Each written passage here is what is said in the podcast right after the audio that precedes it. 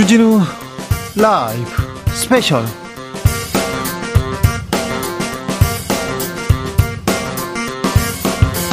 (2023년 2월 25일) 토요일입니다. 안녕하십니까. 주진우입니다. 토요일 이 시간은 일주일 동안 있었던 가장 중요한 일들 정리해드리는 그런 시간입니다. 시사 1타 강사 두 분 모셨습니다. 양지열 변호사 박지훈 변호사 어서 오세요. 네 안녕하세요, 안녕하세요. 네. 2월도 다 갔어요. 아우 지난주는 살짝 추웠는데. 네 이제 덜 춥겠죠? 따스해지겠죠? 어, 춥긴 추워요. 그런데 어. 봄이 오는 것은 막을 수가 없습니다. 햇살은 달라진 것 그렇죠. 같아요. 확실히. 봄 기운이 왔어요. 봄이 옵니다 이제. 네. 봄이 오는데 봄이 오는데 뉴스는 비슷해. 뉴스는 비슷해요. 아, 덫에 빠진 것 같다 이런 생각도 하는데요. 자, 이번 한 주 잘 정리해 보겠습니다. 주진우 라이브 스페셜은 영상으로도 만나보실 수 있습니다. 네 그렇습니다. 지금 바로 유튜브에서 주진우 라이브 검색하시면 영상으로도 만나보실 수 있습니다. 자 그리고 주진우 라이브에서 궁금하신 점 건의하고 싶은 점 있으시면 카카오톡 플러스 친구 주진우 라이브 검색하시고 메시지를 보내주시면 됩니다. 네. 주진우 라이브 스페셜 본격적으로 시작해 보겠는데요. 뭐 아시다시피 아시다시피 음, 정치 뉴스가 크게 두 가지로 지금 양분되고 있습니다. 하나는 국민의힘 전당대회, 국민의힘 당 대표를 누가 잡느냐, 그래서 공천권을 누가 쥐느냐, 윤핵관은 어디까지 가느냐, 어디까지 마구 달리느냐, 나가느냐, 이게 하나고요. 하나는 이재명. 이 부분인데, 먼저 국민의힘 전당대회로 이렇게 가보겠습니다. 그런데 전당대회를 들여다보면 들여다볼수록, 음, 이상하다. 이렇게 생각하는 사람은 보수에서도 많습니다. 보수의 장자방 윤여준 전 장관과 이야기 나눠봤습니다. 검찰은 지나치게 정치 중심에 들어와 있는 건 같습니다. 아, 글쎄요. 뭐 보는 사람에 따라서는 네.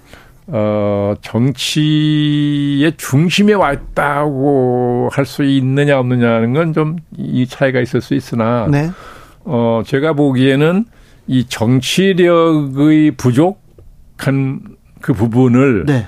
검찰권으로 메꾸려고 하는 것 같은 제스처를 쓰는 거는 저도 느낄 때가 있어요. 예, 예. 그건 뭐 누구도 부인하기 어려울 것 같은데 그렇다고 검찰권이 정치의 중심에 와 있다고까지 할 수 있나 하는 건 저는 조금 좀 검찰총장 출신 대통령입니다. 검찰총장을 하다 직행했습니다.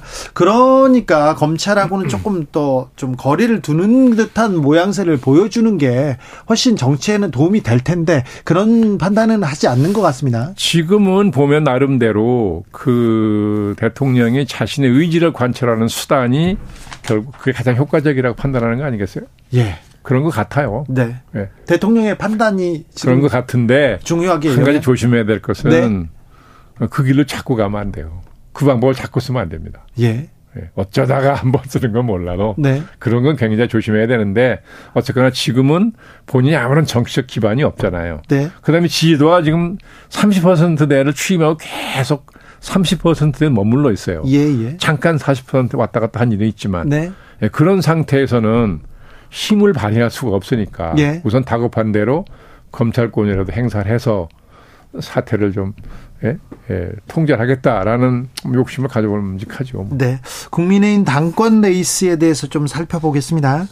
나경원 빠지고 유승민 빠지고 그 자리에 음, 유승민 빠지고 나경원 빠졌다고 해야죠. 그 자리에 안철수가 들어갔습니다. 안철수 의원이 안철수 후보가 조금 속도를 붙이나 했는데 에, 지금은 좀좀 정체돼 있는 것 같은데 어찌 보시는지요? 아 그거는 뭐 필연이죠. 필연입니까? 예. 아니 그 안철수 후보가 별의 순간을 잡을 수도 있잖아요. 아, 근데 그 별의 순간을 잡을 때가 오면 얼른 잡아야 되는데 네. 그게 별의 순간인지 아닌지 잘 알지도 못할 수도 있고 예. 그렇죠? 뭐 정치를 한 10년 했다고 그러지만 예, 아직은 뭐 경력이 짧은 편이고 제가 볼 때는 정치적 소양도 없어요. 그러니까 저는 과거에 본인 보고 예. 당신은 정치하면 안 된다고 충고한 일이 있어요. 하지 마라. 네. 내가 당신 정치 못 한다. 네. 예. 그리고 이 기업을 운영하던 사람이잖아요. 예, 예. 예. 그거 쉽지 않다고요. 예. 그래서 시- 이번에도 청와대 청와대가 아니지 이제 용산이죠. 네. 용산에서 뭐가 세게 압력이 오니까 예. 그만 물러나는 모양 그렇죠. 제가 만들어졌어요. 네. 그거 다 저는 예상했어요. 방법이 없을 거예요. 예, 다른 사람들은 왜 거기서 물러서냐 말이야 버텨야지 그러는데 네. 물러서면 오는 여러 가지 그 예?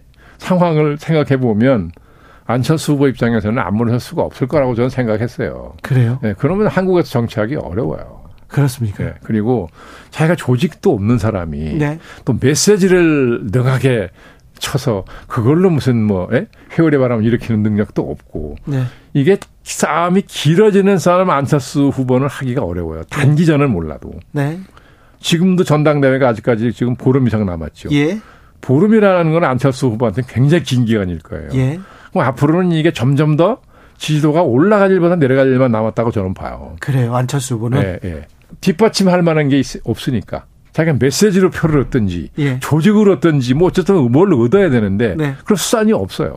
아니 왜 안철수 후보는 그 목소리를 내지 않을까요? 왜 자기의 잃을 게 생각을 많으니까요. 잃을 게 많아서 권력하고 척을 지면 잃을 게 많은 사람은 절대로 못 해요. 그러니까 제가 정치하지 말라고 그랬다는 거예요.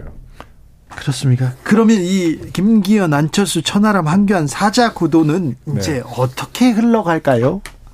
퇴계 승자는 정해진 거 아니에요? 아 정해졌습니까? 김기현 후보가 아 저는 그렇게 보는데 유리합니까? 다만 이제 과반수를 넘기가 어려워 보이긴 하더라고요 보니까. 예. 그렇긴 하지만 결국 뭐 1차 투표에서 가장 표를 많이 얻는 거는 김기현 후보 아니겠어요? 아, 뭐 그렇게까지 도와주는데 그것도 못 얻으면 어떡해요? 그렇습니까?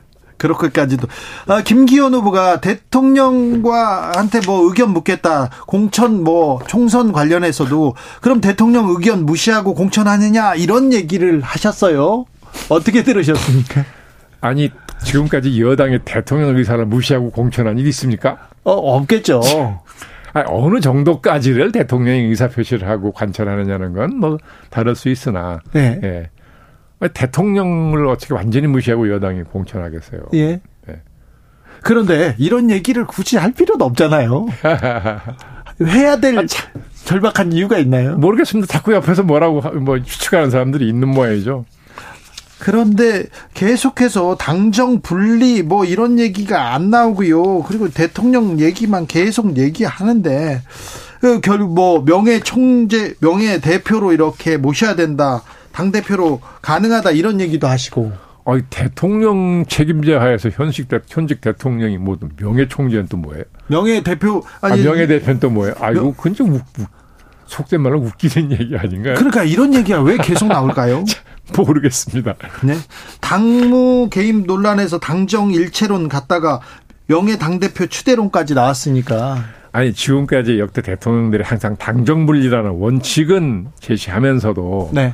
다 여러 가지 방법으로 눈에 띄게 눈에 안 띄게 다 영향력을 행사하는 거잖아요. 네. 당도 대통령 의사를 완전히 무시해가지고는 자기들도 예, 예, 어려움이 많이 있으니까 가능한 한 대통령하고 의견을 조율해서 하려고 하는 것이고, 예, 예, 예. 그건 당연한 거 아니겠습니까? 예, 어, 그렇게 하면 되는 것이지. 근데 그렇게 하면 되는데 조용히 했는데 왜 굳이 요, 요, 요즘은 윤핵관이라는 사람들이 이런 얘기를 할까요?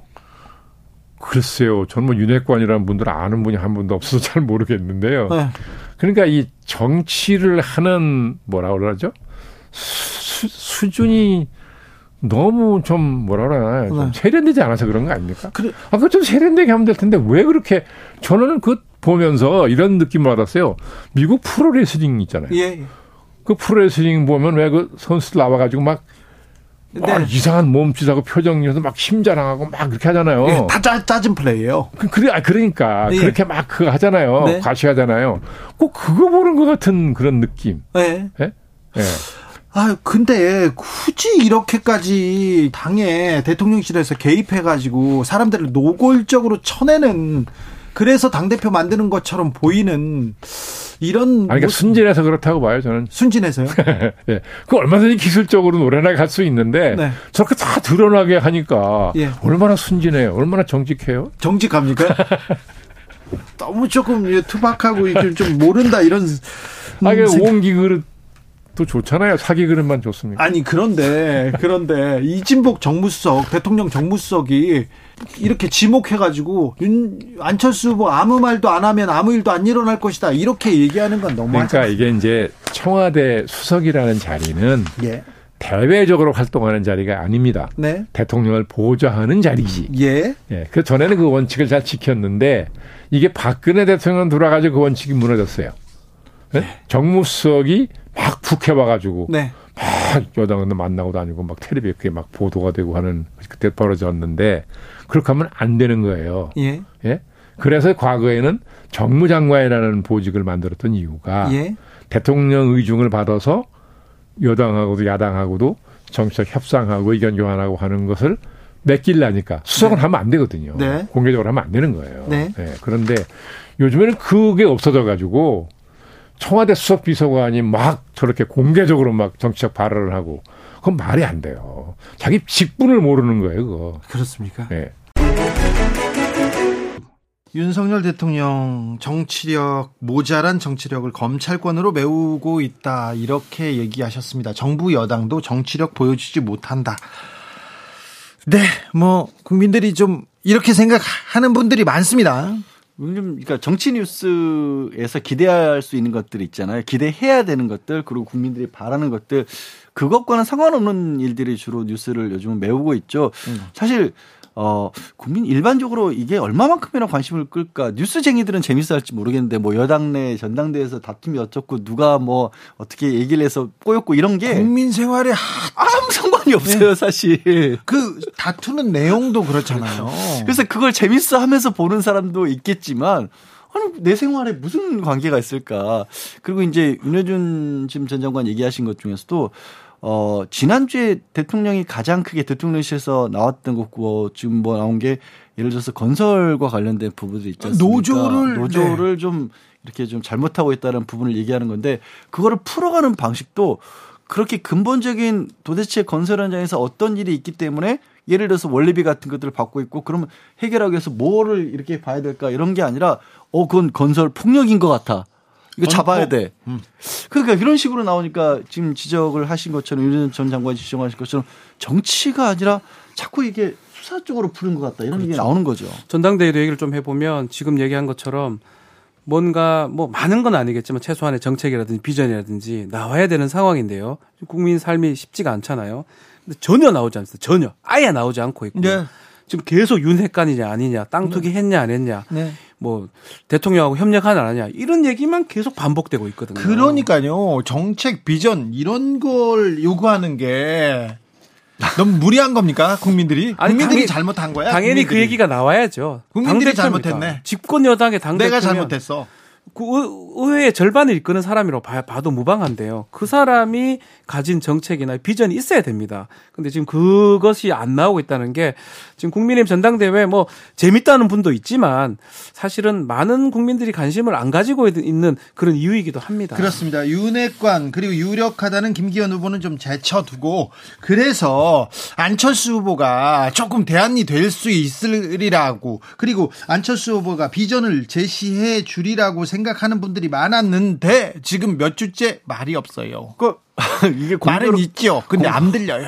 공교롭게도 대통령실에서 부산 3주 됐나요? 가만히 있어라라는 얘기가 나온 그렇죠. 뒤부터 정말로 가만히 있으신 것 그렇죠. 같아요. 그러니까 얘기를 물론 이제 토론을 하고 있기 때문에 아무 말도 안 하는 건 아닌데 아무 말도 진짜- 없으면 아무 일도 없어요. 진짜로. 진짜 안철수 아 이번에는 안철수 의원이 뭔가 이런 색깔을 내고 있구나. 그리고 기대치를 얘기를 드린다면 지난주에 저는 뭐 주지난주부터 지금 물가 얘기 계속 나오면서 뭐 소주 맥주 값도 오른다고. 그러니까요. 저 주말이면 아 이게 또 오늘도 소, 소맥 한 잔 해야 되는데 소맥 한 잔 하는데도 2만 원 넘어가더라고요 요즘에. 그래요? 아니 왜냐면 소주 맥주 6천 원 7천 원 하죠 둘 다.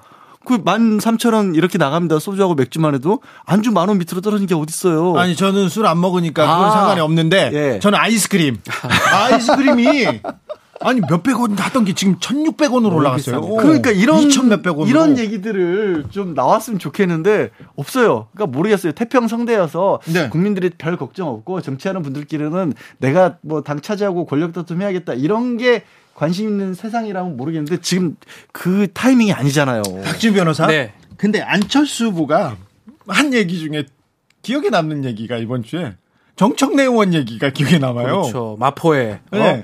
네. 이게 무슨 얘기예요? 공천하겠다. 자기 공천이라고 표현하죠. 그리고 또 20명의 어, 필요한 어, 공모를 좀 해가지고 민주당에 이제 자객 공천을 자기가 실천하겠다라고 했습니다. 이재명 호위 부대 다 찍어달라 그러면 자기가 보내겠다 뭐 얘기하는데 이게 무슨 말입니까? 근데 사실은 뭐 이제 주목을 끌기 위해서 했다고 볼 수는 있어요. 아 그래요? 예, 그런데 작전인가? 그럼에도 불구하고 본인의 공천 얘기하고 좀 맞지도 않아요. 사실 공천 얘기가 대통령이 공천에 개입할 수 있냐 없냐, 협의하냐 안 하냐 이것 때문에 논란이 됐었거든요. 토론하는 과정에서 네, 네. 김기현 후보하고 천하람 후보하고도 뭐 말이 좀 안 맞기도 했는데 그 얘기가 본인은 공천권을 어, 대통령하고 하는 게 맞지 않다고 하면서 공천은 무슨 자객 공천을 하겠다 이렇게 표현한다는 자체가 공천 얘기를 이렇게 이 정면으로 얘기하는 게 별로 도움이 안 될 것 같은데 어쨌든 간에 좀 주의를 끌기 위해서 하는 것 같다는 생각이 들기도 합니다.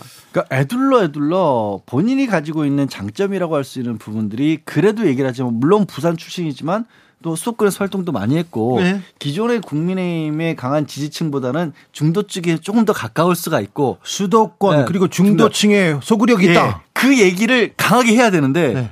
그걸 강하게 말씀을 못 하시니까 아 이재명 이뭐 민주당이 상대적으로는 그래도 약간은 뭐 국민의힘이 다른 지역보다는 수도권이 좀 세니까 센 곳들이 있으니까 제가 나가면 그래도 이재명 호위 부대를 퇴출시킬 수 있습니다. 저는 이렇게 해석이 되는 거예요. 근데 정치가 이렇게 어렵게 해석하면 제가 맞, 맞다는 얘기가 아니라 이런 해석을 놔야 될 정도로 말을 좀 명확하게 못 하고 그러니까 계세요. 사실은 좀 전에 얘기했던데 이제 할 말을 하지 않으면 괜찮다라 그 이후부터는 대통령이나 그쪽 공격하는 윤심을 공격하는 얘기는 없습니다. 너무 무뎌서 그런지 지금 예. 존재감도 그, 점점 그 래서 반대로 어떤 걸 하냐면 총선에서 본인이 수도권에서 유리하기 때문에 이길 수 있다. 이 얘기를 많이 좀 하다, 하다 보니 이런 얘기가 나오는 것 같거든요.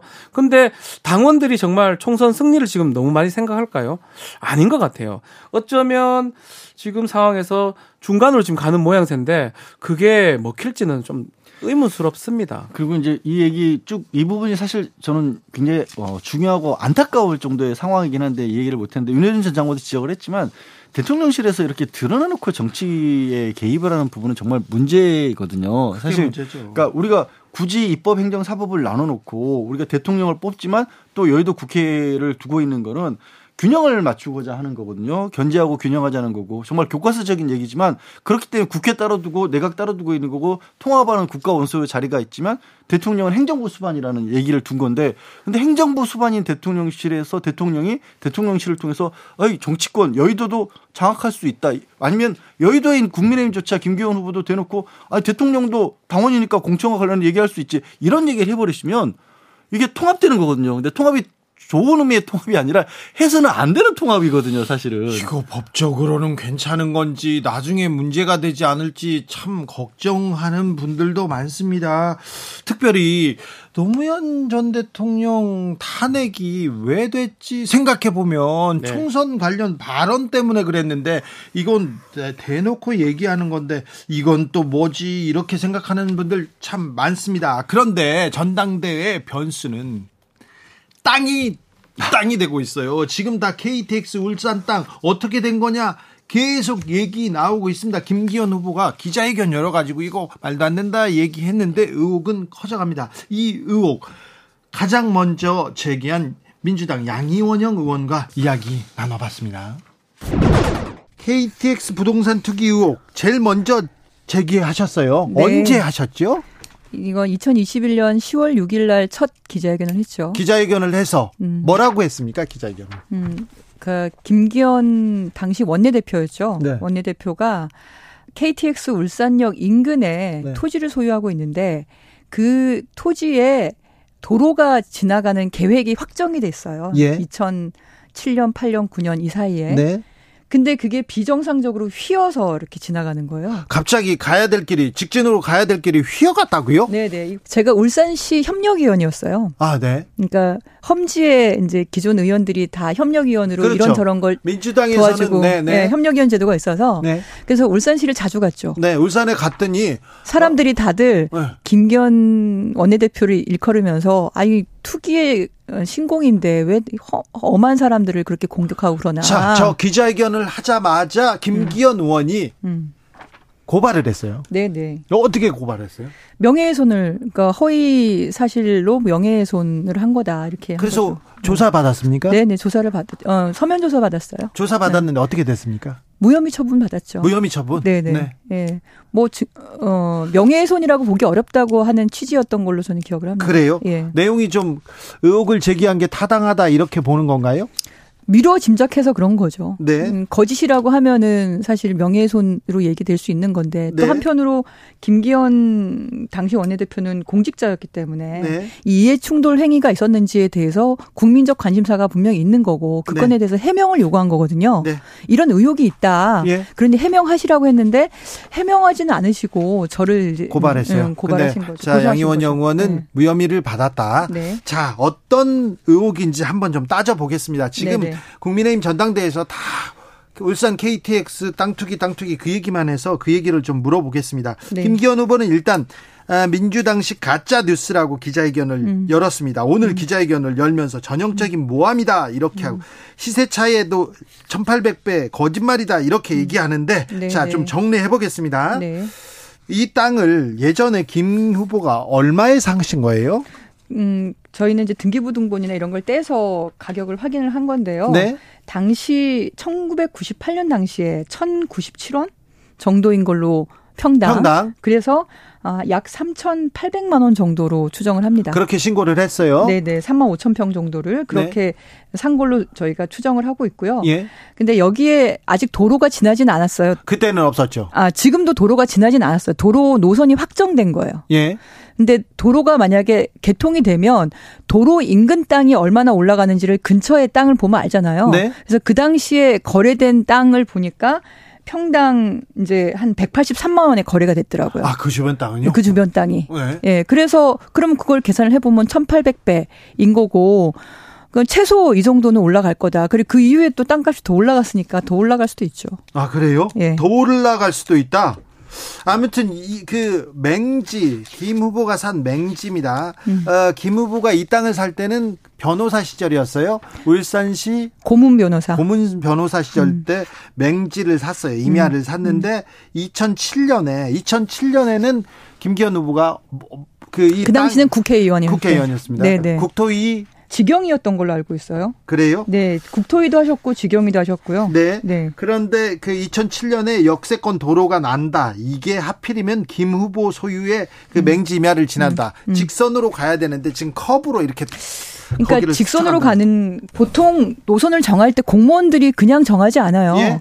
용역을 주거든요. 네, 네. 그러면 용역 회사가 착수 보고를 합니다. 네. 이때 1안, 2안, 3안 이 빨간색이 김기현 땅이에요. 자, 아, 이란 이안 사만이 원래 김기현 후보 땅에선 멀찍이 가는데 갑자기 커브가 돼가지고 김기현 후보 땅을 질러갑니다. 그게 지금 의혹의 핵심이라는 거죠.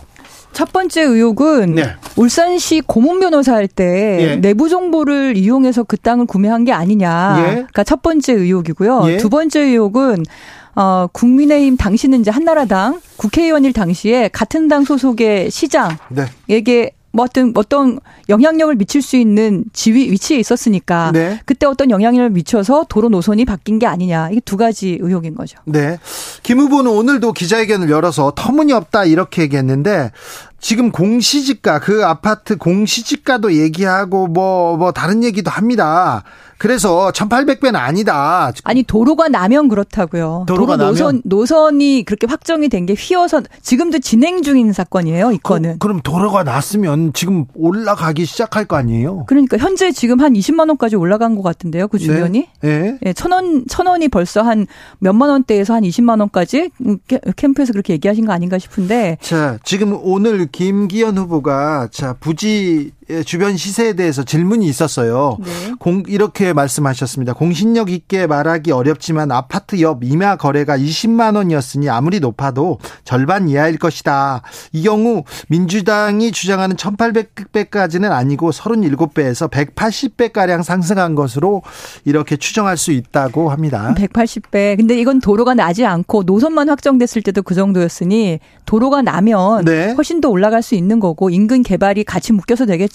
네. 그냥 맹지였던 땅이 어, 개발되는 첫 번째 조건이 뭐냐면 도로가 지나가는 거예요. 그렇죠. 근데 여기서 이분이 하신 얘기가 터널인데라고 말씀하시잖아요. 네. 근데 현장을 가보면 터널이 지나가기는 좀, 좀 의아해요. 예. 터널도 이게 또 중요한 터널 입구가 이 땅에 있다 없다 이걸로 한교안 후보하고 지금 논쟁을 일 가지고 있는데요. 예, 보시면 네. 그 밑에 게 어, 김기현 후보 소유 임야 진입로에서 본 전경이에요. 예. 네, 이 왼쪽 그 구릉이 김기현 후보 땅이거든요. 유튜브 보이는 라디오 참고하시면 좋은데요. 라디오 네. 청취자분들께는 죄송해요. 네, 여기가 터널 입구가 처음에 터널 입구 얘기가 있었던 이유가 예. 저 저런 분지 사이로 양쪽 구릉이니까 예. 김기현 후보 소유 임야도 어, 뭐 높은 산이 아니라 저런 구릉지예요. 예, 도로도 예. 나 있고. 예. 네, 네. 그러니까 저기에 도, 어, 뭐 절개지를 통해서 도로가 나게 되면 그 주변이 개발되기에 굉장히 적정한 지역이라는 걸 확인할 수가 있는 거죠. 그렇네요. 네. 그, 그리고 사실 지금 여기를 그럼 터널로 할 것인지 뭘로 할 것인지는 지금 현 시장 지금 국민의힘 소속의 현 시장이 상세 설계 용역을 했어요. 예. 네, 그 결과에 따라서 결정이 될 겁니다. 그러네요. 그러니까 여전히 진행 중인 사건이고요. 네. 그러니 저는 1800배는 최소가 아닐까. 앞으로 개발된다면 도, 아. 로가 뚫리고 한다면. 최소 1800배다. 그러니까 도로가 앞으로 날 거니까 저기에. 네. 주진우 라이브. 양이원영 의원 주장은요, 뭐, 도로가 그쪽으로 나기로 돼 있다. 김기현 후보의 땅으로. 그래서 최소 1800배 어, 시세 차익을 거두었다. 이렇게 얘기합니다. 그러니까 이런 얘기가요. 그러니까 왜 이렇게 파급력이 커지고 이렇게 많은 관심을 끌까 국민들 관심 생각을 해보면요. 네. 다들 주변에서 봤어요. 네. 한 번씩 들은 얘기가 있어요. 네. 어느 지역에 갔더니 원래 저기가 길이 뚫릴 때가 아니었는데 누가 거기 있는 바람에 길이 뚫렸다더라. 네. 근데 누구는 또 어떻게 길을 뚫을 걸 미리 알고 저기를 땅을 써서 뭐 큰 돈을 벌었다더라. 이런 얘기 한두 마디씩 들은 적이 있고 주변에서 본 적도 있고 또 지역에서는 그런, 그런 일이 많아요. 최근까지도 있거든요. 많아요. 그러니까 이게 제가 김기현 후보가 그랬다는 게 아니라 그 연상작용을 불러일으키니까 관심이 확 가는 거예요. 그 명확하게 저는 처음에는 이게 그렇게 크게 촉발력이 뭐 폭발력이 있을까 싶었는데 계속 커지지. 뭐. 그런 커지는 게 제가 말씀드린 그런 이유 때문인 것 같아요. 이거 명확하게 끊지 않으면 명확하게 해명하지 않으면 쉽게 안 가라앉을 것 같아요. 그리고 일반인이 이해하기 쉬운 주제입니다. 그렇죠. 뭐 얼마에 샀는데 얼마에 올랐다. 1800배 올랐다. 다 이해하죠. 그리고 다 공분을 할 수 있는 포인트거든요. 근데 그런 부분이기 때문에 이게 계속되는데 더더욱이나 내부에서 지금 나오고 있는 거예요. 토론회 과정에서 뭐 한교안 후보라든지 이 안철수 후보가 공격하는 모양새이기 때문에 촉발력이 더 큰 것 같고요. 만약에 김기현 후보가 정확하게 다 해명을 하면 되는데 나는 옛날에 샀는 거고 시간이 30대 샀기 때문에 나중에 모른다. 뭐 많이 안 올랐다. 이런 식으로 해명해서 될 일이 아니고 지금 물어보는 포인트는 올랐는데 그 시점에 이 도로 이게 변경이 어떻게 됐는지 그런 것들이 설명이 제대로 돼야 되는데 그런 해명이 지금 없는 상황이거든요. 이게 도로를 처음에 이렇게 내겠다고 했는데 바뀌었다는 거죠. 어, 회의를 해가지고 바뀌었어요. 확실히 바뀌었어요. 그렇죠. 그거 설명이 돼야 돼요. 네, 김기현 후보 땅을 지나가게 됐어요. 갑자기 휘어가지고. 그러니까 땅을 사던 시점에 투기를 했다는 게 아니라 땅이 있었는데 하필이면 그 있었던 땅 옆으로 왜 돌아가 옮겨갔냐 이걸 물어보는 거 바뀐 거거든요. 지금 사실 좀 이따도 그 얘기를 하겠지만 어 1년 반이 넘었죠. 이 지금 대한민국을 가장 지금 시끄럽게 만들고 있는 사건이 결국 대장동 사건인데 네. 거기서는 이재명 대표가 아니라 제3자가 이익을 본 거 아니냐라는 걸로 지금까지도 이어지고 있잖아요. 네. 근데 이거는 당사자 본인이잖아요. 더더군다나 이거 정확하게 안 되면 계속 갈 수밖에 없습니다. 구조적으로. 그리고 이 땅을 구입했을 때가 변호사를 판사를 하시다가 변호사 그것도 울산시 고문 변호사를 변호사 하다가 그 다음에 울산에서 국회의원이 됐고요. 울산에서 시장을 하셨어요. 그렇죠. 그리고 지금도 친구 가장 가까운 사람이 지금 울산 시장이라면서요. 네. 근데 그때 도로가 날 때 도로가 변경될 때 국토위 간사였다 이런 얘기까지 나오니까 오 영향을 미친 거 아니냐 이거 해명해야 돼 그렇죠. 이렇게 얘기하는 거 아니에요? 토론회 끝날 토론회 다음 토론회도 좀 준비가 돼 있고 전당대회가 이제 10여일 남았는데 전당대회 끝날 때까지 이거 계속 얘기가 될 것 같습니다. 해명 패턴 똑같아요. 음. 그다지 오른 거 아니다. 나 그때 서른 살 때 뭘 알고 샀겠냐.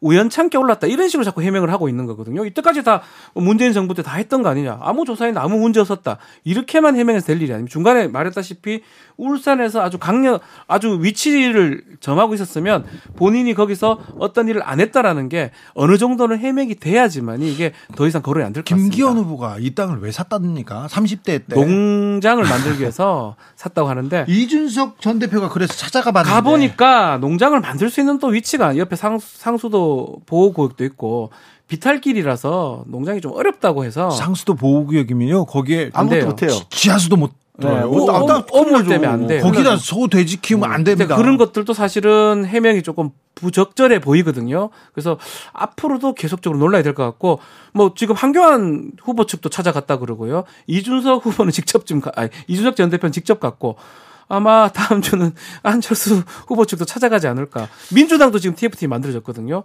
아주 이준석.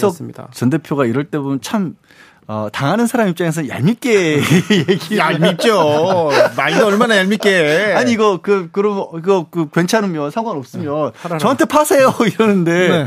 아니 아닌 게 아니라 그 말을 듣는 순간 딱 귀가 기울어지거든요. 그렇죠. 들어서 김기현 문제가 없으면 그냥 파시지. 지금 누가 사는 사람 나타나면 팔겠다 이렇게 딱 하면 또 정리가 딱될것 같은데 그게 잘 안 되는 것 같아요. 야- 양이원영 의원한테 판다고 했대요. 90% 아, 할인해가지고. 할인해서, 근데 예. 90% 할인해도 네. 살 돈이 없다고. 아 양의원 의원은 네, 그냥 이준석 대- 기부하시라고. 이준석 전 대표는 돈 좀 있잖아요. 가상화폐 뭐 했다고 잘 모르겠습니다. 모르겠어요. 예, 있으면. 잘 모르겠습니다.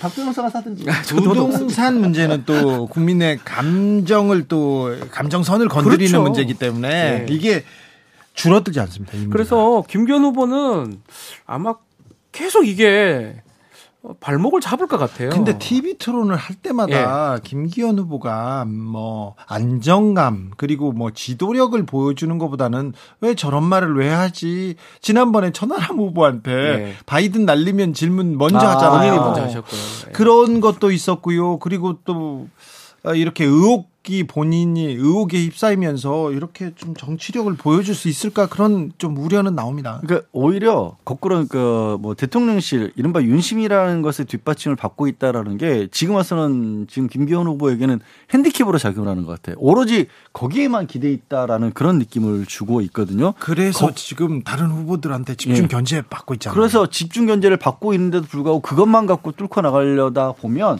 자칫 잘못하면은 이거는 그야말로 이제 대통령실까지 거꾸로 거슬러 갈 수도 있는 거예요. 그렇죠. 그렇지 않습니까? 게다가 김기현 후보도 지금 법조인 판사 출신이지 않습니까? 네. 서울대 출신이기도 하고 그래서 그런 부분들이 아 이게 대통령과 가깝다라는 것 때문에 이렇게 된 건가라는 기존의 정서가 깔려 있는 상황에서 의혹이 제기되는데도 불구하고 이걸 명확하게 뚫고 나가지 못할 경우에는 오히려 그거 타고 타고 해서 대통령실까지 그렇죠. 오염시킬 수 있어요. 토론회 할 때마다 뭐 한교안 후보 잘했다. 그렇죠. 눈에 띄었다 이런 얘기도 있고 뭐 천하람 뭐 안철수 예, 예. 황교안 후보한테 김기현 후보 막 혼쭐 나더라고. 아주 뭐 소리를 파라파라 하면서 네. 긴장하세요. 반하자. 뭐 이게, 이게 목소리도 이제 한교안 후보 목소리는 저음 나- 그분은 예, 나왔는데 네. 이 토론회를 거치면 거칠수록 김기현 후보가 좀 실수 아닌 실수가 많이 나오는 것 같아요. 예컨대 뭐 공천권에서 대통령하고 협의하는 이런 부분도 사실 이런 발언은 문제가 될 수 있거든요. 그건 정말 정말 해서는 안될 이거는 얘기인데. 왜냐하면 좀 전에도 얘기했지만 노무현 대통령 그리고 박근혜 전 대통령 같은 경우도 이걸로 징역 2년을 받았어요. 네. 실형이 확정이 됐습니다. 이런 얘기가 계속 되기 때문에 아마도 토론회에서 뭐 양절 변호사 말씀처럼 너무 대통령실하고 같이 가다 보니까 문제가 되는지 본인 색깔을 못 내고 또 토론회를 하면 할수록 좀 더 떨어지는 모양새가 네. 지금 되는 모양새입니다. 윤핵관 후보, 김기현 후보. 윤핵관이라는 분들이 지금 정권을 잡고 정권 실세로 지금 아, 군림한다고 해야 되나요? 지금 나섰어요. 그런데 윤핵관 분들이 윤핵관 정치인들이 실력을 전혀 보여주지 못했습니다. 능력을 꽁꽁 숨기고 있습니다. 그러니까 권성동, 장재원, 정진석 거기에다가 김기현까지. 지금 말씀하신 부분이 굉장히 그 중요한 부분인 게 어, 여의도라고 하는 어떤 정치를 상징하는 곳에서 자란 그런 그 나무가 아니잖아요. 현재 대통령실의 네, 대통령. 경, 정치 경력이 짧고요. 네, 그러다 보니까 이게 정치권에 뿌리를 내려고 한다면 실력이 실력을 그만큼 보여줘야 되는 겁니다. 근데 김기현 후보가 저는 뭐 여전히 뭐당 대표로 될 가능성이 제일 높은 것만은 사실인데 이 상태에서 그냥 당 대표가 되면 어, 뿌리를 내리지 못하고 고사할 수도 있다라는 걱정도 들어요. 그러니까 이런- 결국에는 그러니까 이 대통령실에 한정되어 있는 정치적인 권력이라는 부분들이 정치권 전체로 가야지 나머지 이제 대통령이 뭐 행보를 하는 데 있어서도 그게 같이 탄력을 받을 수가 있는데 이게 절대적으로 같이 간다는 의미가 아니라 네. 그 정치적 세력이라는 게 만들어져야 될 텐데 그게 이렇게 약한 상태에서 그냥 대표로 덜컥 선출이 된다고 해서 그렇죠. 그거 정치권에서 바- 올바르게 뭐 뚫을 낼 수 있을까? 그게 의문이라. 그 전당대 이유가 더 문제예요. 뭐 3월 8일에 끝날지 또 최종까지 갈지는 봐야 되지만 어쨌든 김기현 후보가 좀 유리한 상황이라고 다들 분석을 하고 있으니까 김기현 후보가 당 대표가 된다 하더라도 지금 과정이 나중에 다 짐이 되거나 무기가 될 겁니다. 네. 나중에 예컨대 본인 힘보다는 대통령실 힘에 의해서 됐다고 인식이 될 수도 있는 거잖아요. 네, 다른 사람 의혹을 해소하지 못하면 그렇죠. 그 두 가지가 당 대표 하는 동안 계속 문제가 될 거고 공천하고 또 연관성이 있다 그러면 아, 분란이 많이 일어날 가능성이 있습니다. 정부 여당의 대표가 되는 겁니다. 사실상 우리 정치를 이끌고 가는 가장 중요한 자리입니다. 그런데 그 당 대표가 되신다는 분이 비전과 정책은 보여주지 못하고 지금 부동산 의혹에 휩싸여만 있다. 그리고 이 얘기만 하고 있다. 국민의힘 아, 전당대회는 이렇게 부동산 수렁에 빠지고 있다는 얘기 나눠봤습니다. 울산 KTX 땅 투기 의혹 김기현 후보 측은 억울하다 자기는 떳떳하다 얘기하는데 저희가 반론의 장을 언제든지 드리겠습니다. 시간도 드리겠습니다. 그런데 해명을 안 하세요. 이쪽에서는 자 김기현 후보 언제든 저희가 시간 가지고 반론 잘 드릴 테니까 네. 어, 좀 오세요. 네. 아, 여러분께서는 지금 주진우 라이브 스페셜을 듣고 계십니다. 주진우 라이브 스페셜. 민주당은 이재명 대표 체포 동의안 이 문제로 지금 아, 계속해서 회의를 하고 있습니다. 아, 어떤 이야기가 오고 가는지 민주당 내부 분위기 정성호 의원에게 직접 들어봤습니다. 마피아식으로 막 회유하신 거 아닙니까? 그 가능한 얘기 아니죠. 다 적고 있었는데. 그래요? 그다음에 이게 회유하려고 하면은 네. 예, 접견의 비밀이 완벽히 보장되는 변호인이 하면 되는 겁니다. 그게. 그렇죠. 예, 그다음에 지금 뭐 이 장소 변경 접견 제도가 있은 이래 과거에는 2015년도 이제는 특별 면허라고 그랬는데요. 네. 이런 게 여기서 접견한 내용이 유출돼 갖고 네. 문제된 전례가 없습니다. 그러게 들어본 적 있습니까? 이거? 처음 봤어요. 말이 안 되는 얘기죠. 저도 장소 접견, 장소 변경 접견 해봤거든요. 네네, 예. 그런데 그 내용이 나온 거는 어 이거 사과 가 사과 먹고 싶다는데 그런 얘기도 막 했거든요. 저. 예, 예, 네. 그런데 근데요. 네. 그 내용이 나온 거는 저도 처음 봤습니다. 네네. 처음 봤는데 마음 흔들리지 마라. 다른 알리바이 만들지 생각해보라. 이런 얘기했다고 나왔어요. 네네. 예. 아니, 그 접견은 한 30분 정도 했습니다. 예. 20분 정도는 제가 변호사였기 때문에 네. 어떻게 법적 대응을 할 것인지, 예. 예, 법정에서 어떻게 변론을 하고 준비할 것인지 그 얘기를 해준 겁니다. 네. 제가 공소장을 읽어보니까 결정적인 증거가 없어요. 직접 증거가 없습니다. 다 모범 누구나 들었다. 그 다음에 공소 사실이 일시 장소가 제대로 특정이 안 됐습니다. 그렇기 때문에 네가 무죄를 주장하니까 무죄를 받으려고 하면은 네. 현장 부재 증명 네. 그게 영어로 알리바이입니다. 네. 알리바이라는 말이 무슨 증거를 인멸 은폐하는 게 아니라 현장 부재 증명의 영어 표현이에요. 그래서 알리바이가 있으면 무죄, 알리바이가 없으면 유죄 아니겠습니까? 네. 그래서 네가 알리바이는 네가 만들어야지 누가 만드는 게 아니다. 변호사에 의지하지 말고 네. 기록을 더 철저히 봐라. 변호사보다도 피고인 피고인인 본인이 잘 아니까 예. 그 내용 얘기해 주고요. 그걸 어떻게 그냥 기록 읽는 법 이- 이야기해 주고 법정에서도 그걸 잘 주장을 해라. 네. 아, 그렇게 되면 결정적 증거 없으니까 무죄 나오지 않겠냐 이런 얘기 해준 거죠. 네. 예. 네가 있었던 일을 네가 증명해야 된다. 예, 그 얘기입니다. 재판은 네가 치러야 된다. 그 얘기를 그 하신 얘기한? 겁니다. 핵심은 네.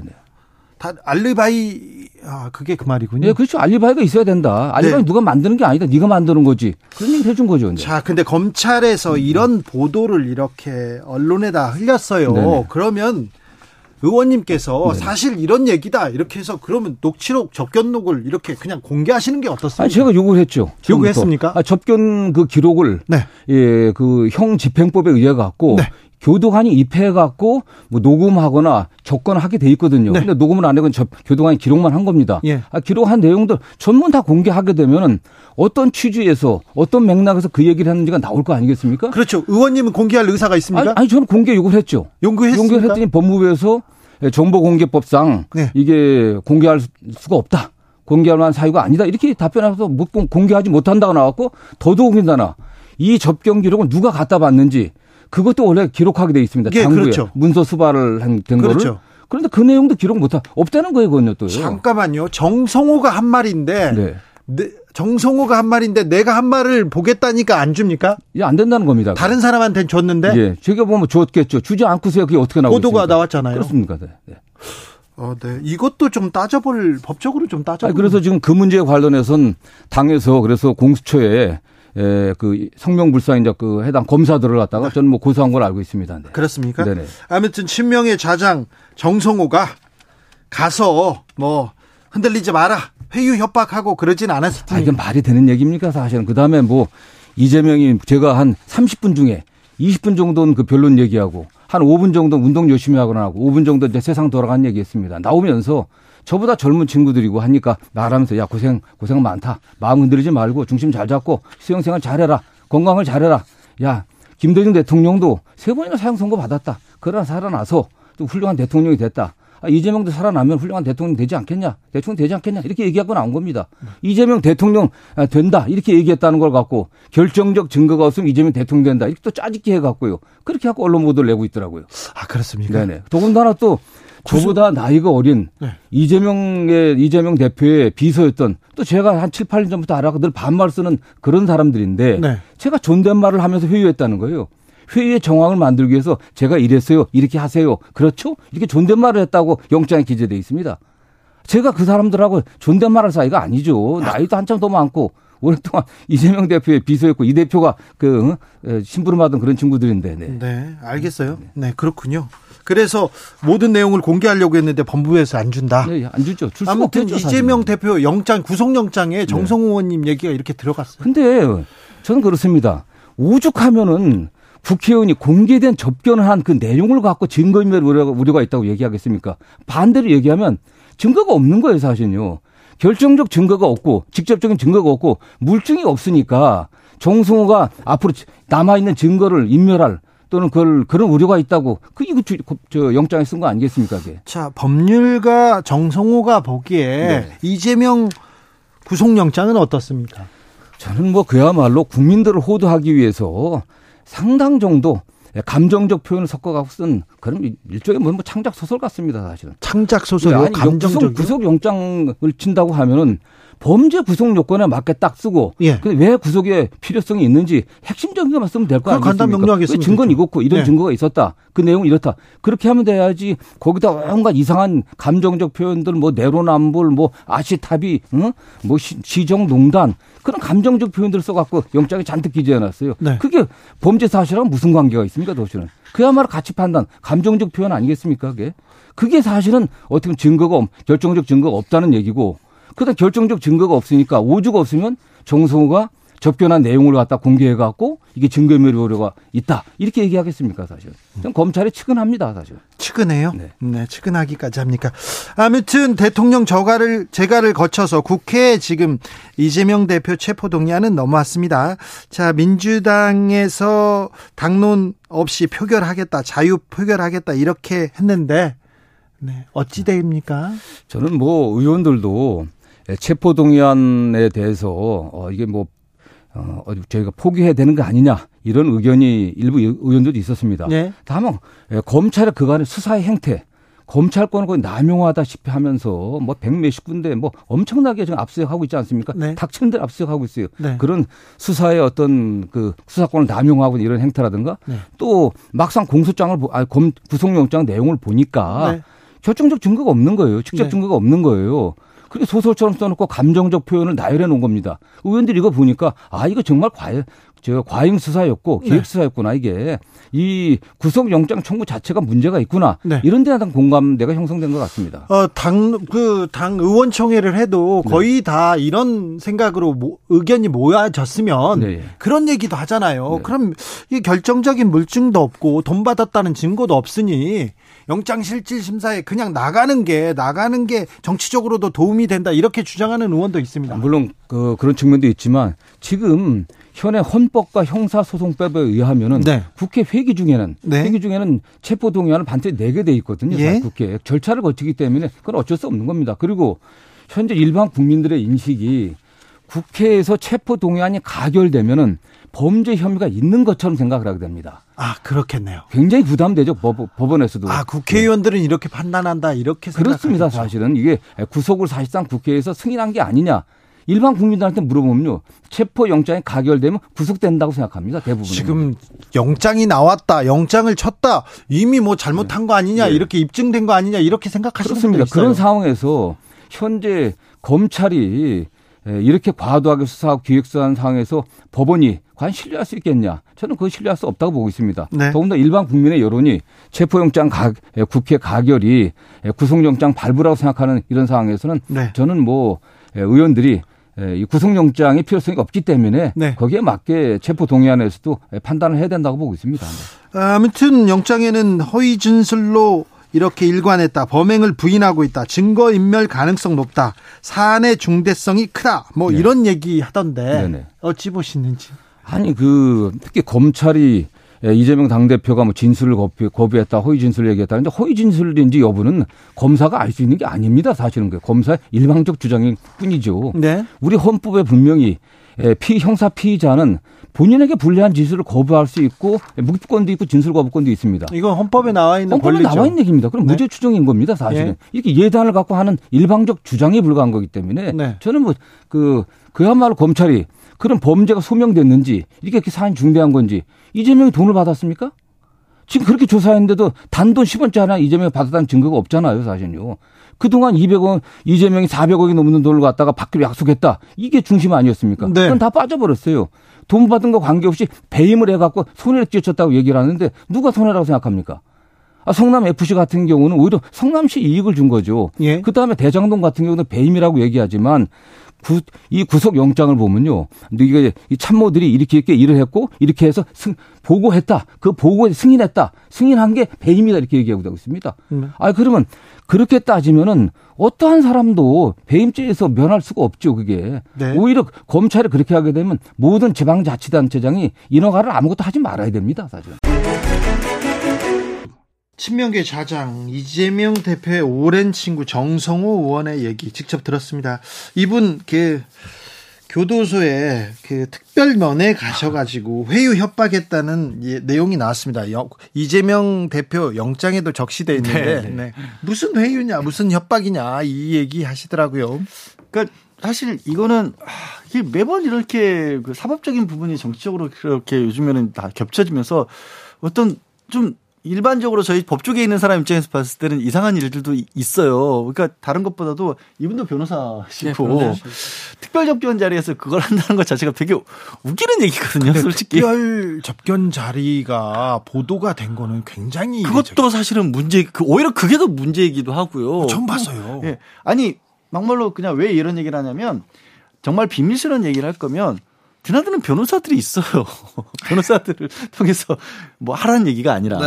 그렇게 박지훈 하- 통하면 다 됩니다. 그러니까 변호사들이야말로 변호사는 뭐 그게 거기 변호니, 그- 변호사. 예, 변호니까. 그, 예, 그 앞에 저 멀리서 떨어져서 보고만 있지 못 봐요. 옆에서 기록도 하지 않고 녹음도 하질 않거든요. 그리고 서류에 써서 뭐 보여주면 그건 볼 수도 없는 거예요. 그러니까 왜 그런 걸 놔두고 가뜩이나 지금 눈 이렇게 들여다보고 있는데 크게 뜨고 들여다보고 있는데 현역 국회의원이 더군다나 친명계 자장이 가가지고 그 사람들한테 야 이거 증거인멸해라 이런 얘기를 했다는 게 사실 좀 코미디 같은데 네. 근데 그게 떡하니 또 구속영장까지 적시가 되니까 그걸 가지고 또 그게 크게 이슈가 되거든요. 점잖은 양반이 화내더라고요. 이 정성호 의원이 이 부분에 대해서는 그렇습니다. 그런데요. 네. 비명계, 반명계에서도 뭐 체포동의안 부결된다 이 얘기가 나오는데 자이 이후가 어떻게 될까요, 민주당은? 계속 그 얘기는 합니다. 두 번, 세 번 영장이 청구되면 네. 뭐 뭔가 이제 다른 상황이 생기지 않을까 하는데 만약에 이제 지금 얘기만 들었을 때 하고 예컨대 이재명 대표가 이번에 해명을 하면서 기자회견 하면서 아마 의원들한테 다 내용을 이제 전달 했던 것 같아요. 구속영장을 점, 저, 첨부해가지고. 그걸 사실. 읽어보면 의원들이 판단은 좀 저는 다를 거라고 지금 보거든요. 계속 뭐 이탈표가 있을 것이다. 뭐 20, 30표 나와가지고 그건 언론에서 가결 가능성도 얘기고요. 있던데 그런 가능성 전 아예 없다고 보고요. 예. 뭐 개인적으로 저는 민주당에서 이탈표는 거의 거의 없을 가능성이 크다. 오히려 무기명이기 때문에 더 어려워요. 무기명이면 자기가 찍는 건데 뭐 이렇게 굳이 뭐 가게를 찍겠습니까? 그 이 두 번째 세 번째 간다고 하더라도 글쎄요 오히려 한동훈 장관이 이렇게 보고하고 이런 과정에서 더 가결이 어려운 상황으로 가지 않을까 저는 개인적으로는 그렇게 생각을 하고 있습니다. 아니 이게 참 희한한 희한하다기보다 논란이 끝이 없는 게 이제 영장이 공개가 되고 많이들 보면서 뭐 법조인들도 박지훈 변호사처럼 아 이거는 영장 실질심사 받아도 기각될 가능성이 훨씬 높다라는 말씀들도 많이 하거든요. 그게 민주당 의원들도 얘기를 하고 있고 네. 이재명 대표도 그렇게 주장하니까 그러니까 이제 또 거꾸로 아 거꾸로 하냐 그 얘기를 하니까 아니 그렇게 자신 있으면 왜 안 받냐 네. 오히려 캥기니까 받는 거 아니냐 그러고 나서 거기서도 끝나는 게 아니라 그럼 이번은 넘어갔다고 하더라도 좀 전에 박 변호사 얘기한 것처럼 두 번째 세 번째 다른 거 치면 어떻게 할 거냐라고 해서 말씀드렸다시 이게 법적 절차가 아니라 정치 절차로 바뀌어오고 있어요. 그러니까 국민의힘에서는 또 야 그러면 회기 중간에 그 중간 중간에 회기 안 열릴 때그 타이밍 맞춰서 검찰에 청구를 해라. 이게 이게 형사 절차예요. 저는 지금 대한민국의 정치와 사법이 어디로 흘러가고 있는지 모르겠어요. 물론 물론 정말 명확한 게 있다라면 그러니까 이렇게 논란이 클수록 저는 오히려 검찰에서 정확히 누가 봐도 7, 80%가 공감할 수밖에 없는 그게 나왔으면 모르겠는데 그게 없는 상태에서 이렇게까지 끌고 가는 건 저는 이 더 혼란만 가중시키는 일 같아요. 그 영장도 173페이지인데 사실은 뭐 구속영장은 좀 죄송한 얘기지만 세네 줄 세네 장만 적어도 돼요. 사실 한 장으로도 저 같은 경우는 뭐 검사 판사 다 했지만 두 장 이상 적으면 안, 읽습니다. 네, 그래요. 범죄 사실이 확실하고 딱 네. 똑같아요. 시간, 장소, 방법, 범죄 사실 기재해가지고 이 사람 증거인멸 우려, 도주 우려 있으니까 구속해 주세요가 영장 청구서거든요. 증거가 명확할수록 그 문장은 간단해지 간단해지죠. 근데 이거 보면 문학적 표현이라고 이렇게 표현을 하더라고요. 저도 몇 읽어를 보니까 너무 좀 그런 표현 자체가 오히려 자신이 좀 없는 게 아니냐. 증거 하나만 나오면 될 걸 같고 엉뚱한 얘기로 계속 비유하고 은유하는 게 맞냐. 이런 얘기가 좀 나오고 있습니다. 그래도 검찰과 이재명과의 싸움은 끝나지 않을 것으로 보입니다. 이번은 1차전인데 1차전 이후에도 2차전, 3차전이 지금 예상된다. 여기까지 말씀해 주셨습니다. 자, 공부는 다 했고요. 예습해 보겠습니다. 다음 주 신문 일면의 주인공은 누가 될까요? 아니 지금 상황이 별로 바뀔 것 같지 않아요. 그냥 김기현, 이재명 이렇게 갈것 같아요. 그래요? 27일 날 국회에서 이제 그 표결 하니까. 저는 한 명 더 하면 천공까지 이렇게. 천공, 천공. 이천공 씨. 예. 네. 천공. 이천공 씨 의혹도 빨리 해기, 해 그게 해명하고 이게- 넘어가는 이게 게 맞는데. 부승찬 국방부 전 대변인 지금 영장이 압수수색 영장이 들어가서 이거 별건이에요. 별건이긴 한데 근데 이게 앞으로 민주당이 넘어갈 것 같지 않거든요. 다음 주 민주당이 좀 정면으로 나온다면 네. 천공 얘기가 정면으로 등장할 가능성 배제할 수 없습니다. 이천공 씨 문제는 대통령실에서 빨리 해명하고 그리고 그 동선을 빨리 파악해서 빨리 이 문제를 마무리하고 지나가는 게 좋습니다. 지금 때가 어느 때인데 천공 얘기 나오고 뭐 뭐 그게 그렇게 그렇게 어려운 일인가요? 언제 요즘 같은 세상에 누가 어디 있었는지. 왜 이 문제를 질질 끌고 있는지 저는 대통령실의 그 무능에 대해서 좀 질타하고 싶습니다. 이런 문제는 빨리 해결하고 그 다음 어, 안건으로 넘어가게 하는 게 이게 국민들한테 점수를 따는 길입니다. 지지도 올라갑니다. 주진우 라이브 스페셜 여기서 인사드릴까요? 네. 양지열 변호사, 박지훈 변호사 오늘도 감사했습니다. 네, 고맙습니다. 고맙습니다. 주진우 라이브 스페셜 여기서 인사하고요. 저는 다음 주 월요일 오후 5시 5분에 돌아오겠습니다. 지금까지 주진우였습니다.